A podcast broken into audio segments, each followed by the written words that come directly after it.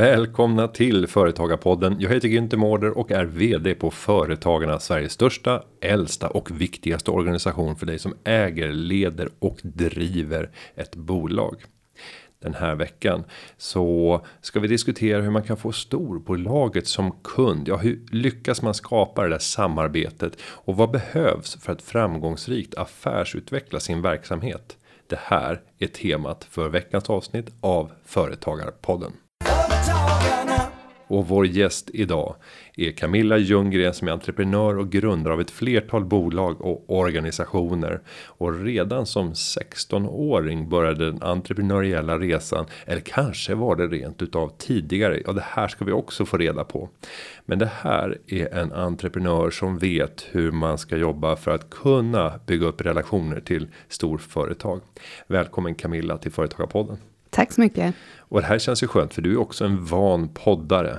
Ja, sådär hyfsat. Men berätta om din relation till poddandet. Du har ju en egen podd som heter Bara Business. Eh, och skälet till att du sitter här idag är egentligen många. Men jag skulle vilja veta mer om Business Challenge. Berätta för oss, vad är det för någonting? Business Challenge är en organisation som arbetar med att matcha startups med kompetens och kunskap från den absoluta toppnivån inom näringslivet. Varför är det viktigt? För att kunna accelerera sin startup, vilket är ett jätteproblem i Sverige. Vi är ganska dåliga på att få våra startups att växa.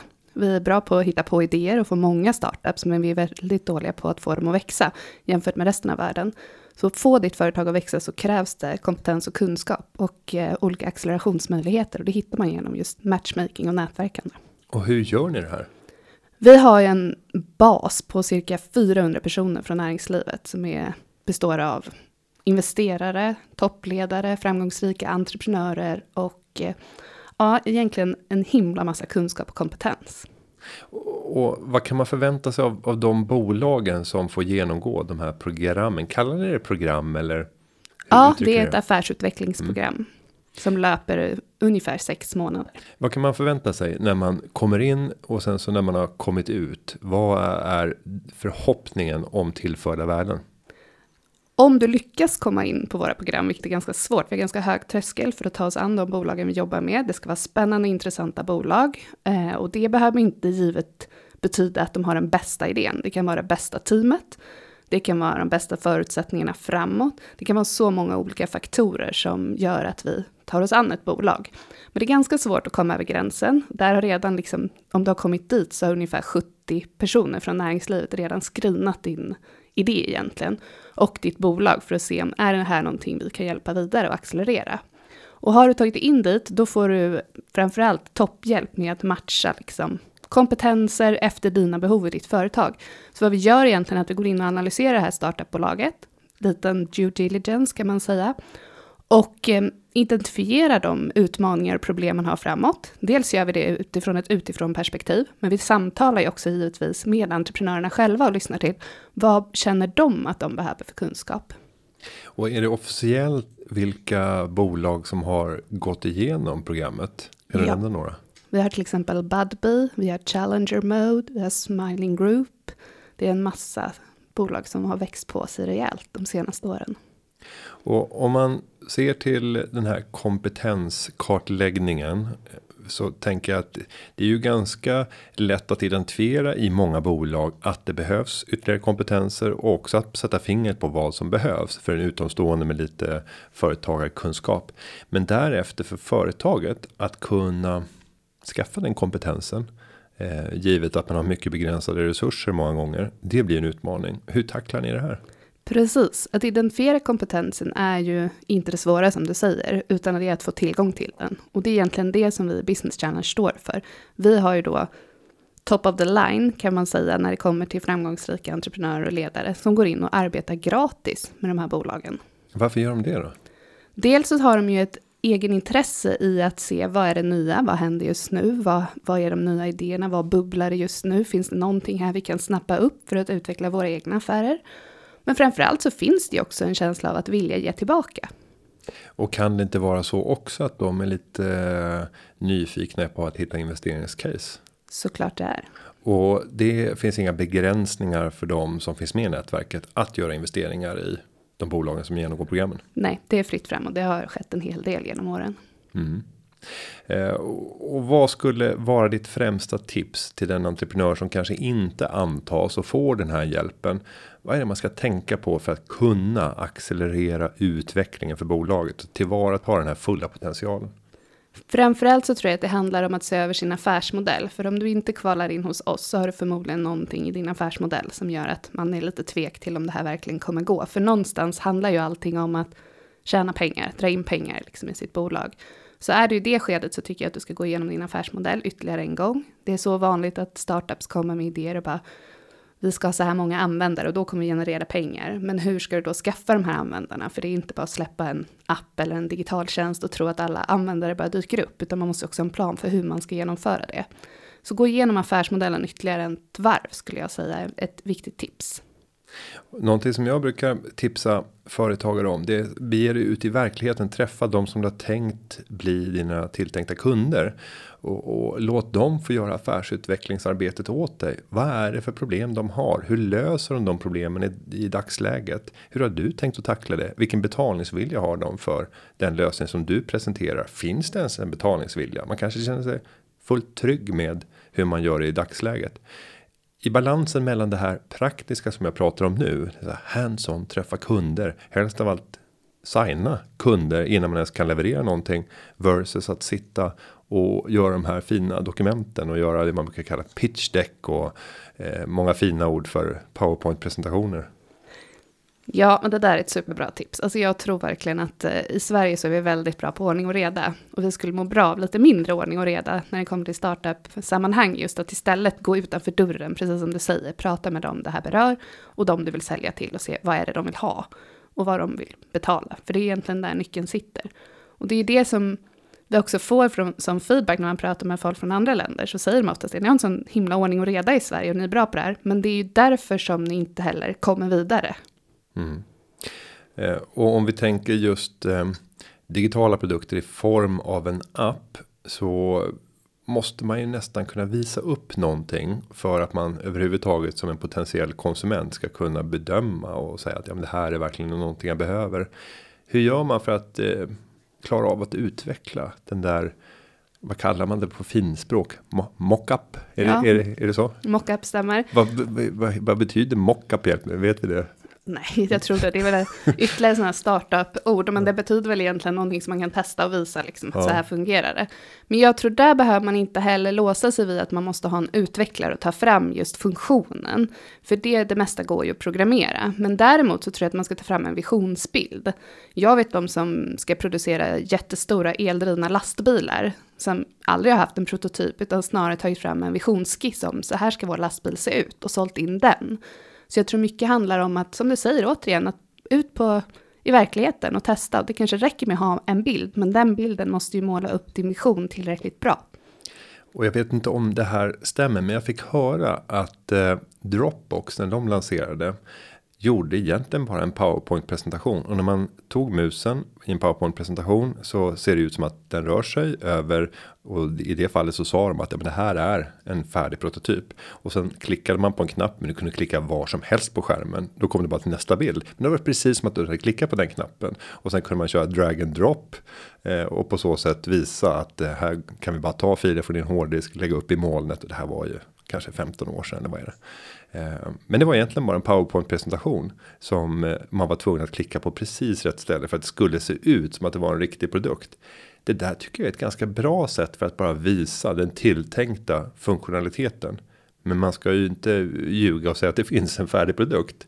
Men, men lek med den tanken. Har du sett flera sådana exempel? Ja, alltså när vi eh, jobbade till exempel med Budbee, som många av er känner till, då hade de egentligen bara en idé. Mm. Eh, och de kände väl liksom när de hade varit med i Business Challenge och träffat den första screening eh, eh, personerna så kände de ju att men shit, den här idén är nog bra. Och de var inte alls på det klara med om de skulle köra på det här eller inte då. Utan de, det växte väl fram där och då, bara, det här kanske är något bra ändå, som vi är något på spåret. Och då hade inte de alls någon färdig tjänst att visa upp på det sättet.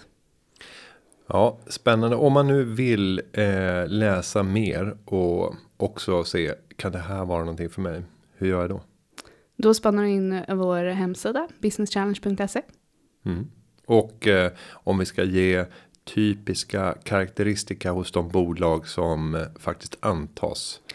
Du ska ha kommit en bit på vägen. Du kan inte bara ha en idé, utan du måste ha kommit en bit på vägen. Du måste Va, ha, vad, bety vad betyder det då egentligen? du måste egentligen ha en affärsmodell och visa på hur kan du tjäna pengar. Sen beror det ju på vilken typ av idé man har, för ibland kan man ha en ganska komplex idé och då kan det vara svårt att ha liksom den färdiga produkten klar. Men gör du en enklare idé så kanske du har redan sålt ett tag, kanske varit igång ett tag. Det kan också vara så att det är ett bolag som har funnits i flera år, men där man känner att vi måste ta nästa steg för att hänga med i utvecklingen. Vi känner att så som vi har byggt vår struktur kommer inte hänga med om hur omvärlden ser ut nu eller om ett par år. Så det kan också vara den typen av bolag. Så det är både lite mer mogna bolag fast i mindre skala, så de kanske har 30 anställda eller något sånt. Men det kan också vara startups där man liksom sitter med, med den här mockupen, med, med den här visionsbilden, men man har ändå en tydlig liksom plan för vart man vill och en tydlig affärsmodell för hur man ska dra in pengar. Till det här som är mittemellan någonstans och har sålt kanske de första produkterna, men nu vill liksom skala upp. Ja, gå in på Business Challenge hemsida för att se om du möjligtvis har vad som krävs för att bli antagen och kunna accelerera ditt företagande. Men om vi går till dig då som person. Och så nämnde jag redan i inledningen 16 års ålder så började den entreprenöriella banan. Var det då eller var det till och med andra händelser i livet som du kan identifiera som ännu yngre där du såg att det ah, jag var nog lagd åt det här hållet tidigt. Alltså jag har väl alltid varit nyfiken på saker och driven av det. Och sen är jag uppväxt i en familj som består av entreprenörer. Och det tror jag är såklart en bidragande faktor, att man har den eh, omgivningen när man växer upp. Att man är van att se just där som företagare jobbar dygnet runt. Det ringde kunder hem till oss och allt möjligt. Och liksom växa upp i det där, att det är inget konstigt att leva på det sättet. Eller driva sin egen grej. Men min ambition från början var ju inte att bli företagare, för man jobbade ju jämt. Utan snarare kanske att eh, ja, men plugga någonting och få någon sån där vanligt jobb. Bli kommunal tjänsteman. Ja, kanske inte riktigt. Lite, lite drivkraft har jag nog ändå att typ så här, komma någonstans, kanske göra karriär på något sätt. Liksom, mm. har jag nog haft. Eh, och vid 16 års ålder, vad var det som hände då? Då startade jag mitt första företag. Eh, det började egentligen med en idé om en liten hängare som man kan trycka in disktrasor och handdukar i som heter Pluring och utvecklades till en plastindustri. Och den där tror jag många har en relation till. För den ser man ju var, eh, ja lite varstans. Hur många har sålts? Jag misstänker att det även finns kopior på produkten i dagsläget. Det finns absolut kopior men vi har sålt hur många som helst kan jag svara. Mm. Och för att lyckas när du satt då med den ursprungliga produkten. Du sitter som ung entreprenör har utvecklat liksom en ett tänk kring en produkt som kommer att kunna behövas i många hem. Berätta om vägarna fram till att sälja väldigt, väldigt många. Först och främst så insåg jag att det var en ganska bra idé. Vi började med att sälja den och folk började köpa och då förstår man att okej, okay, det här kanske kan fungera. Folk betalar för den här produkten. Och vilka var vi och hur sålde ni? Eh, vi var jag och eh, två kompisar som gjorde det här som en hobbygrej egentligen från början. Det var min idé, men eh, vi gjorde det som en hobbygrej tillsammans. Inte som ett UF-företag? Jo, som ett skolprojekt var det. Mm. och sen så gick det bra liksom och så fortsatte vi att, att sälja. Och då märker man att det finns någon form av potential i det hela. Men sen för att ta nästa steg så behövde vi liksom få lite skala på det här. Och eh, mina kompisar de kände väl att de ville fokusera på att plugga istället. Och jag tänkte att ja, men jag får väl testa. Jag har så svårt att säga nej när någon frågar. Så jag får fortsätta köra. Och kunderna fortsatte ju ringa och ville handla. Så det var ju bara att fortsätta. Och eh, då så insåg jag ju att vi måste in i butiker för att få liksom upp försäljningen och få skala på det. Så då började vi med att eh, sälja på designtorget. Eh, där det var liksom lättast att komma in som ny företagare. För de var ju villiga då att prova lite nya idéer. Ehm, så där var min Men första här, här, här vill jag stanna lite grann. Att få designtorget som kund är ju inte självklart. Hur går man tillväga om man står med den här produkten som man ser att den här skulle kunna platsa i det här nationella butikskonceptet. Första steget, vad gör man?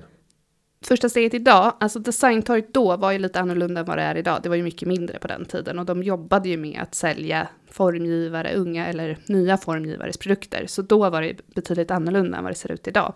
Men om jag ska ge ett tips till dig som företagare som har en produkt, så är mitt tips, nätverka, alltså försök träffa rätt människor för att få in din produkt. Och det är precis så vi jobbar i Business Challenge till exempel. Om vi tar ett exempel som de här, um, ja men Smiling Cashew, det är cashewnötter egentligen. De hade ju jätteproblem att komma in med sin första produkt, för om du bara har en produkt och inte en hel produktlinje, så ser oftast de här stora återförsäljarna, de ser ju liksom att oh, det blir massa jobb att köpa en sak från en leverantör istället för att köpa en hel linje med produkter från samma ställe. Och det är just sånt som vi jobbar med i Business Challenge, och vi hjälpte dem att liksom komma in på Coop. Och då fick de börja sälja där, och då kan de helt plötsligt ha ett case som de kan ta med sig till nästa och till nästa. Så mitt tips där är att ge inte upp och börja kanske på de mindre, till exempel på Mathem eller den typen av butiker som kanske har lite enklare att ta in en ny produkt och inte behöver distribuera till ja, 200 butiker i hela landet, utan kanske behöver bara distribuera till sitt huvudlager. Så prova så. Om vi tar till exempel eh, en ICA-butik. Vilka friheter, och det här kanske inte du har en aning om. Jag vet inte varför jag ställer frågan till dig. Men vilka friheter har en butikschef att själv köpa in en enskild produkt och sälja i sin butik? Det kan de absolut göra. Jag tänker att, den, ja. att det är hö, en hög grad av själv eh, eller oberoende där man kan välja och sen så måste man anta hela ICA konceptet med med alla standardvaror och kampanjveckor. Då. Ja, precis, det kan de absolut göra, men där finns det ju också kanske ett litet motstånd om du som uppfinnare eller innovatör bakom den här produkten kommer att försöka sälja, för din ICA-handlare blir nog lite fundersam över, är det här något mina kunder vill ha? Så det är bättre egentligen att bygga ett starkt community då och försöka få sitt community att gå till ICA-butiken och säga, kan inte ni ta in den här produkten? För jag tycker den är jättebra. Mm. Så snarare börja från det varvet om du vill in den vägen. Det där är ett väldigt bra tips. Det där stöter jag på ofta bland små mikrobryggerier. Mm. När de går till Systembolaget och sen så samordnar de på nätet. Vilken butik är det vi ska bomba med de här förfrågningarna. Och sen så ber man att de ska göra en sökning. Och så registreras alla de där sökningarna vad jag förstått. Och sen så till slut så. Om förfrågningarna är tillräckligt många så kommer det lyftas in. Precis. I först beställningssortimentet och därefter i, i eh, det ordinarie. Sen fick jag också höra en annan sak när det gäller Systembolaget. Och det var kvittorader. Och det här var nytt för mig. När man tittar på hur många kvittorader finns för den här enskilda produkten. Och då spelar det ingen roll om du köpte 24 stycken eller 48 eller en. Det är fortfarande bara en kvittorad. Eh, och därmed så gav man tipset att ska du stödja lokala små bryggerier så gå inte iväg och ena veckan köp sex stycken öl inför helgen. Och sen nästa vecka så köper du sex stycken av nästa sort. Utan köp en av varje eh, varje helg istället för då kommer det bidra till fler kvittorader och så ökar sannolikheten att små aktörer kommer att, att slå sig in i ordinarie utbudet. Om vi sen tittar på eh, den här processen med att komma in i de stora eh, delarna. Vad, vad, är de stora utmaningarna där? För att jag misstänker att när man ska ta den första kunden så är det en väldigt hög grad av misstänksamhet. Ja, så är det ju såklart. Alltså, är man liten så blir man ju ofta utsatt för det. Det vet man ju vilken småföretagare man än är. Att när man ska försöka sälja till någon större så är de ju alltid lite tveksamma. Och kanske ibland också med all rätt. De måste ju säkerställa leverans. Om de lovar sina kunder att det här ska finnas på hyllan, då måste de ju se till att det inte är tomt på hyllan. Och då måste ju du kunna leverera det till 200 butiker till exempel. Och det kan man ju förstå blir en viss tveksamhet, men där gäller det ju att på olika sätt kunna visa på att jag kan leva upp till det här jag åtar mig. Eh, och försöka ja, men ha en plan för det helt enkelt och kunna visa på den. Då blir, får du ditt starkare budskap när du ska försöka sälja in. Och om man tänker utanför butiksled när man ska sälja in tjänster som är riktade kanske till storföretag. Hur skiljer sig den processen åt jämfört med att försöka komma in på hyllan hos en fysisk butik eller i e-handel? Ja, generellt så kan man ju titta på, det finns ju många storföretag som jobbar med till exempel startups. Många har ju sina X-divisioner och man har olika typer av, av garages där man ska utveckla nya idéer men också titta på befintliga startups och tar in dem i sin verksamhet. Och man kan säga så här att det där fungerar i varierande grad, bra eller inte. För oftast har man ett dilemma i att man får in dem där i X-divisionen som oftast ligger lite parallellt med den ordinarie verksamheten. Sen får man inte det man hittar på i den separata avdelningen in att fungera i den stora organisationen. Så mitt bästa tips där för att få det här att fungera, det är egentligen att jobba med top management. Alltså du måste in i högsta ledningen med din idé, samtidigt som du jobbar underifrån. För har du inte högsta ledningens stöd i din idé eller att det här ska bli en del av vårt företag, då kommer det bli väldigt svårt att få in det i den stora hela organisationen. Så här är mitt tips, nätverk återigen. Alltså det är därför som vi återigen med Business Challenge jobbar just med top leadership. För ibland så är det också folk som frågar sig, ja men om ni jobbar med startup, ska ni inte ta de bästa liksom, startup-personerna? Måste det liksom vara den som har fetast titel eller mest framgångsrika entreprenören? Ja, det måste vara det för att fungera i storföretag. För annars får du inte med dig hela organisationen. Och då kan det här nätverket bli helt avgörande som man kan komma åt via er. Det kommer att vara det i de mm. flesta fall. Om vi sen går tillbaka till pluring och din egen resa. För du sa att från produkten där man kan hänga upp eh, disktrasan ovanför diskbänken i en smart rund lösning. Eh, så utvecklades det till att bli någonting annat och någonting större. Ja, vi började med att producera i vår egen fabrik. Det är såklart en jättelång historia här om jag ska dra hela resan. Det händer ju inte över en natt. Eh, vi började producera i egen fabrik, vi började exportera världen över, så idag så finns vi i hela världen egentligen. Och eh, jag tillverkar fortfarande i Sverige. Och eh, ja, det har varit en spännande resa. Jag har fått lära mig mycket om plast. Och många tänker nog att eh, ska man ha ett produktproducerande bolag så måste man vända sig till Asien, Kina primärt för att hitta leverantörer som får göra jobbet åt en. Ni har inte valt den vägen, varför?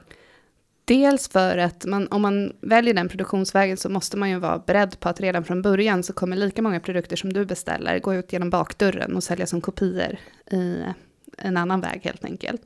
Och vi ville ha produktutvecklingen nära. Vi ville kunna göra förändringar i produkten och hela tiden ha den nära och kunna kolla. Inte behöva skeppa den fram och tillbaka mellan Asien och Sverige till exempel, utan kunna ändra saker här och nu och ganska kvickt.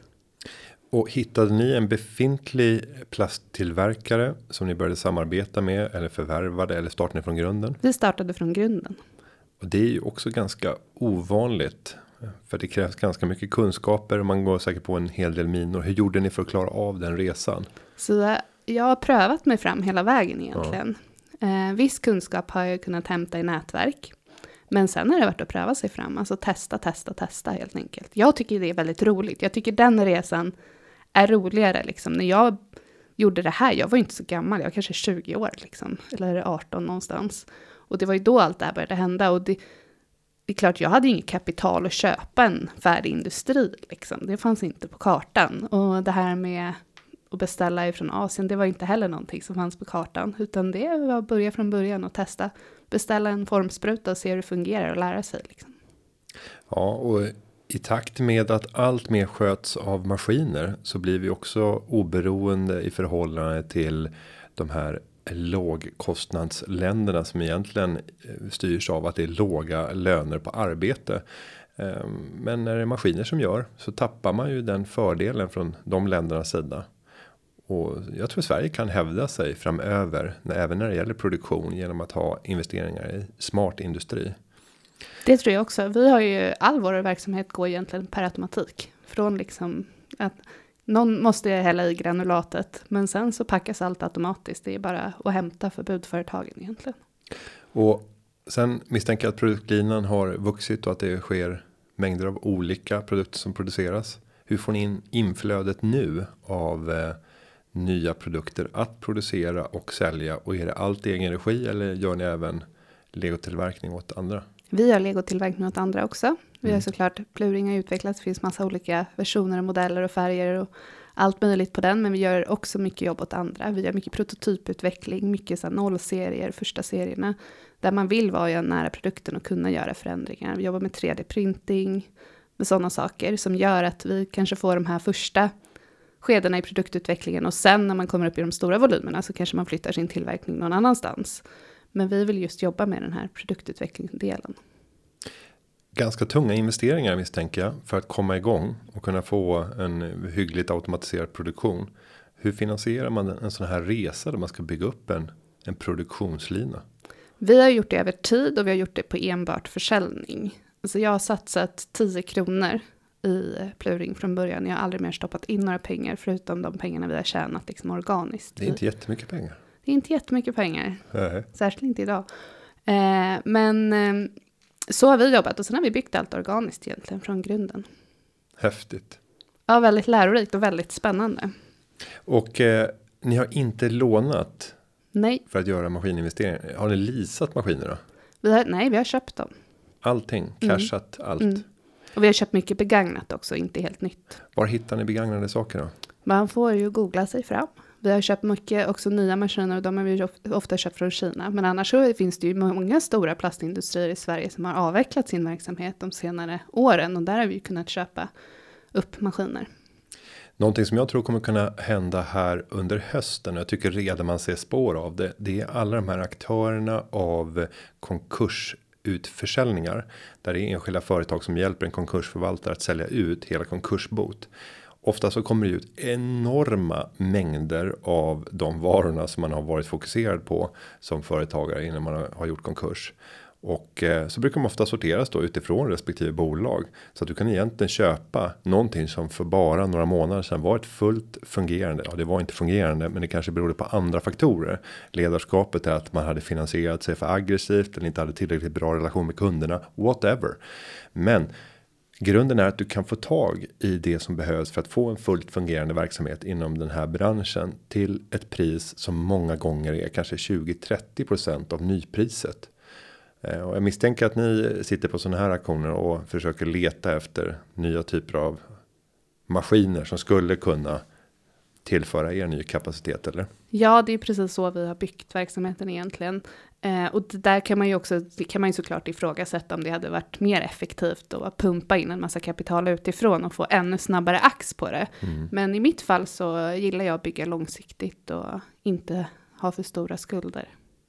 Och ambitionen med det egna företagandet långsiktigt. Vad är det du drömmer om? Ja, alltså jag tycker att det är, alltså för mig, mina drivkrafter är att jag gillar att testa saker, jag gillar att se hur det utvecklas och jag gillar att bygga. Och det har väl alltid så här pluring varit för mig, alltså prova, bygga, testa. Ja, man har lite kul helt enkelt. Det är inte så, finns inte någon sån här jätteversion om att vi ska erövra världen. Men det har vi redan gjort till viss del. Men eh, fortsätta så länge det är roligt så är min vision. Och om det är någon som sitter med en idé som inbegriper någon typ av produktion där plast finns med. I vilka delar kan ni vara intressanta att vända sig till? Men det, är, det handlar väl just om eller- produktutveckling, alltså om du har en produkt i hårdplast framför allt, vill vi gärna jobba med. Eh, så har du någon sån så absolut, så är vi öppna för förslag. Vi har väldigt mycket att göra nu trots corona, så det är kul. Och hur kan ni ha klarat er genom hela krisen då? Jag vet inte riktigt, alltså vi, jag tro- trodde så här att när den kom, jag bara nu kommer allt tvärdö liksom. Men det gjorde aldrig det. Alltså det var kanske en liten paus där man ser ett skifte mellan, just om vi tittar på butiker, då kan man se ett skifte mellan den liksom fysiska handeln till den digitala. Den digitala ökade rekordsnabbt liksom. Så, men på det stora hela så har inte vi tappat någon försäljning i alla fall. Nej. Och om man ska bygga ett företag idag. Så misstänker jag att råden till företagen som är inne i business challenge också är lite anpassade inför det vi har fått uppleva. Där världen plötsligt kan så här över en natt nästan helt förändras. Vad tycker du har varit eh, den viktigaste lärdomen av det vi har fått möta i, i verkligheten nu, utifrån ett företagarperspektiv? Jag tror att den viktigaste lärdomen för de flesta är att man måste tänka ett längre perspektiv än bara imorgon. Alltså de senaste 20 åren har vi haft ganska gynnsamma förhållanden för företagen och framförallt för tillväxt. Och nu när det här tvärvände så tror jag att det var ganska många av den här yngre generationens företagare som kanske inte hade räknat med att det kunde tvärvända så fort. Och det kan det ju faktiskt göra av andra skäl än en coronapandemi. Och där tror jag att man kanske lärde sig att shit, vi måste ha en buffert för sådana här saker. Och inte bara leva här och nu hela tiden, liksom, utan tänka lite längre sikt så man inte behöver kanske göra sig av med de där nyckelpersonerna eller kanske behöva dra ner på sin verksamhet, utan att man faktiskt har lite längre uthållighet. Nu har ju också arbetslösheten kommit att stiga rätt markant och prognoserna från arbetsförmedlingens sida är att den fortsätter växa fram till februari nästa år. Eh, här kommer ju en eh, nödvändig fundering eller ett nödvändigt beslut hos alla företagare. Ska jag tänka som jag gjorde förr i tiden och försöka bygga på med anställda eller jobba med underleverantörer som kan göra jobbet. För jag tänker företagare som hade mycket underleverantörer som skötte processerna åt den. De har ju klarat sig lättare för att man delar på risken jämfört med de som anställer alla funktioner och sitter med det inhouse. Vad, vad gör du för spaningar när det gäller utvecklingen för intresset för att äga så att säga, arbetskraften själv jämfört med att eh, jobba i nätverk av underleverantörer? Så tittar vi på startup så har ju man ofta jobbat i nätverk för man har begränsat med resurser så man ofta måste jobba så. Eh, så där kan man väl se att det är en, eh, en trend som jag tror kommer öka och fortsätta öka. Och det här med gigekonomi har ju varit snack om länge och faktiskt också hänt under en ganska lång period, börjat skifta lite åt det. Och här tror jag att det skiftet kommer öka betydligt snabbare även i de större bolagen. Så där tror jag absolut att vi kommer se en förändring. Ja, och det jag gör samma analys. Jag tror att fler kommer att tvingas in, eh, vare sig man vill eller inte. Men jag tror att många kommer vilja också till ett eget företagande och även när man säljer sig själv på timmar eh, i det som normalt sett hade varit en traditionell anställning och att det här kommer ske både i eh, men också som eh, egenanställd där man inte har ett företag utan istället vänder sig till ett annat företag som får sköta faktureringen. Och det här gör ju att säga, den svenska arbetsmarknadsmodellen där eh, man har byggt upp en längtan och en dröm hos många unga om att du ska sträva efter tills vidare anställningen. Det vi pratar om som fast anställning. Den eh, bilden håller på kanske att förändras. Ja, det tror jag. Jag kanske hoppas det också. Jag tror att det är det är bra, jag tror att människor mår bra om de får möjlighet att hitta sin grej och göra det de är bra på och fokusera på det. Så jag tror att för många kan det vara en möjlighet eh, att vi sker den här förändringen. Men eh, för många kommer det också bli en jätteutmaning. För att det är ju ganska ensamt och läskigt att stå där själv och vara ansvarig för att du har jobb imorgon också. Ja, för man får ju många av de fördelar som den egna företagaren har idag. Men man får också många av de baksidor som man har. Och en viktig dimension det är ju att ett ökat arbete och en ökad ambition ofta leder till ökade intäkter. Det brukar vara ett hyggligt starkt samband. Eh, så att jobbar du 100% mer en månad så brukar det synas i lönekuvertet som inte är ett lönekuvert utan det blir ett uttag av utdelningar och, och, och också lön från ditt eget bolag. Det där är ju väldigt svårt att åstadkomma i ett eh, i en vanlig anställning i ett vanligt företag. Tänk dig den anställda som kommer och säger den här månaden så vill jag jobba 100% mer och göra 100% bättre arbete. Eh, kanske inte nödvändigtvis timvis men 100% bättre arbete och jag vill ha 100% mer betalt. Ganska ovanligt. Ganska ovanligt. Men å andra sidan så har du baksidan. Att eh, har du en dålig månad, du jobbar bara på 70% av din kapacitet, har några sjukdagar. Ja då plötsligt så syns det också omedelbart. Vilket det kanske inte gör då för den som är lite understimulerad och har privata problem hemma och sen kommer man till jobbet underpresterar. Men månadslönen kom lik förbaskat den 25 och den var lika hög som månaden innan. Så det är lite annat annat liv eh, med större potential, men i utbyte så tvingas man också ta lite större risker. Om du ska vända dig till alla de som jag tror också är en ganska stor lyssnargrupp som hittills inte har tagit steget utan de sitter och lyssnar på företagarpodden för att de när en dröm om att få, få förverkliga sin eh, entreprenöriella idé. Vad är det de ska göra för att eh, ta sig det steget? Vad är det viktigaste för att släppa ofta då tryggheten i form av en anställning? Några av dem sitter i studiebänken och funderar på sin framtid. Så alternativkostnaden är lite olika för de där grupperna. Men om vi börjar med den som har det fasta jobbet och lönen i 25 vad är det viktigaste för den gruppen för att våga ta steget? Alltså jag tror att man bara måste göra det. Det finns inte något enklare svar på det. Du måste ut och göra. Alltså det är det det handlar om. Sen så kanske det är så att om du precis ska starta företag och inte har liksom känner att ja, men jag har en, en konsultroll jag kan gå in i eller något sånt så jag kan täcka upp de här 100 procenten. Då kan du ju börja lite parallellt med att testa och då framförallt börja inte att skriva en affärsplan och hålla på att sitta och producera papper på hög, utan börja ut där. Ja, men börja med något litet och testa liksom. Går det att sälja det någon som vill köpa det? För att det viktigaste brukar jag säga att det beror såklart på vad man startar för företag. Men det viktigaste är att ha så kort tid som möjligt till första fakturan så att du får in pengar i bolaget. Och det här med att smyga igång ett företagande och säga att eh, kan man gå ner och jobba halvtid och genom det frigöra hälften av sin tid och sen så addera ytterligare arbetsmängd stå beredd att jobba 150% Då plötsligt har du ju faktiskt frigjort en motsvarande heltid i, en, i ett vanligt i vanlig anställning. Kan det vara en bra idé eller är det här någonting som förstör ditt fokus? Det är bra till en början tror jag, alltså man känner sig lite osäker på att just ta det där steget. För det är bättre att göra någonting än att sitta där i tio år till och fundera på vad hade hänt om jag hade provat. Så jag tror att det är bättre att göra någonting än att inte göra någonting alls.